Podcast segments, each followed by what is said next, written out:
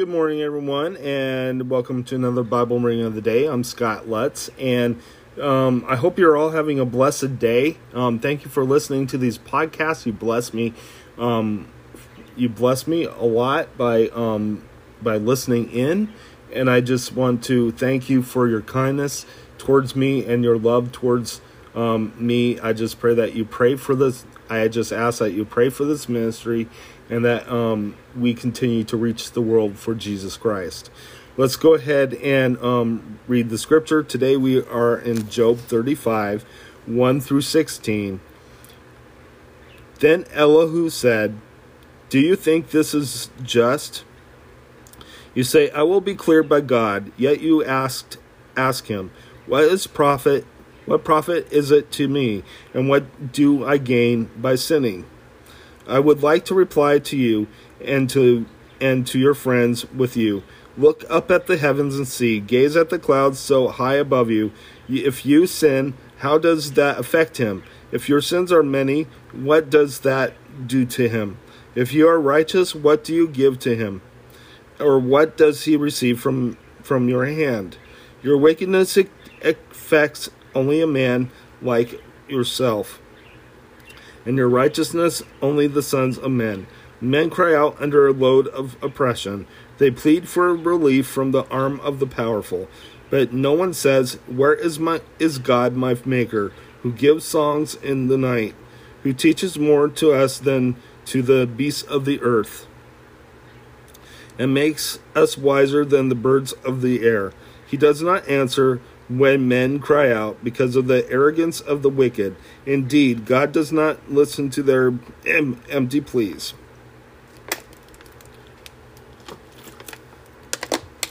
The Almighty pays no attention to it.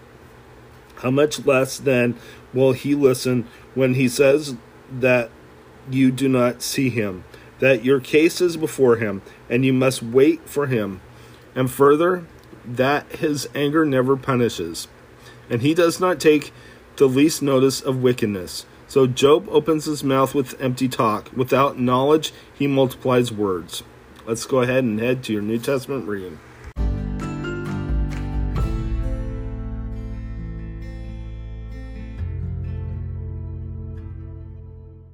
Good morning, everyone, and once again, um, I'm back. Um, today we're in Acts 1 1 through 26, Jesus taken up to heaven will start us off there. So let's go ahead and read the scripture. In my former book, Theophilus, I wrote about all that Jesus began to do and to teach till the day he was taken up to heaven. After giving instructions through the Holy Spirit to the apostles he had chosen, after his suffering, he, cho- he showed himself to these men and gave many convincing proofs that he was alive. He appeared to them over a period of 40 days and spoke about the kingdom of God.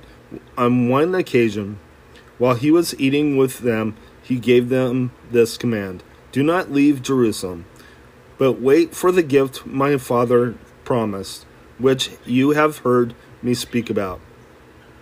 For John baptized with water, but in a few days you will be baptized with the Holy Spirit. So when they met together, they asked him, Lord, are you Lord, are you at this time going to restore the kingdom of Israel?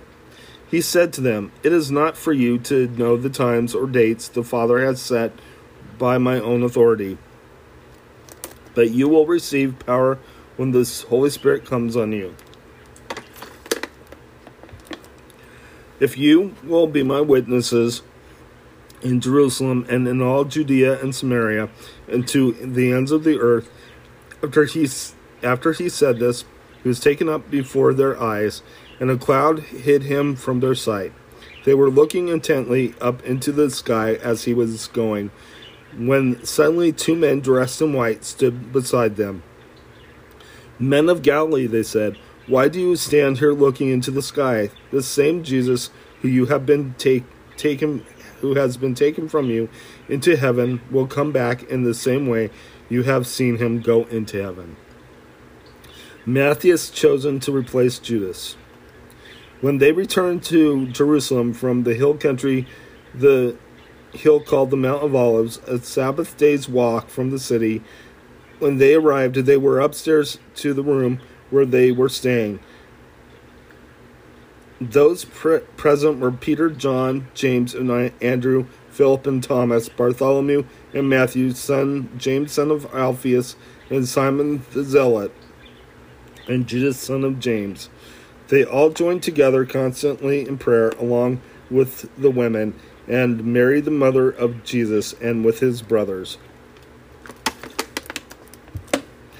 In those days, Peter stood up among the believers, a group numbering about a 120, and said, Brothers, the scripture had to, fulf- had to be fulfilled, which the Holy Spirit spoke long ago through the mouth of David concerning Judas, who served as guide to those who arrested Jesus.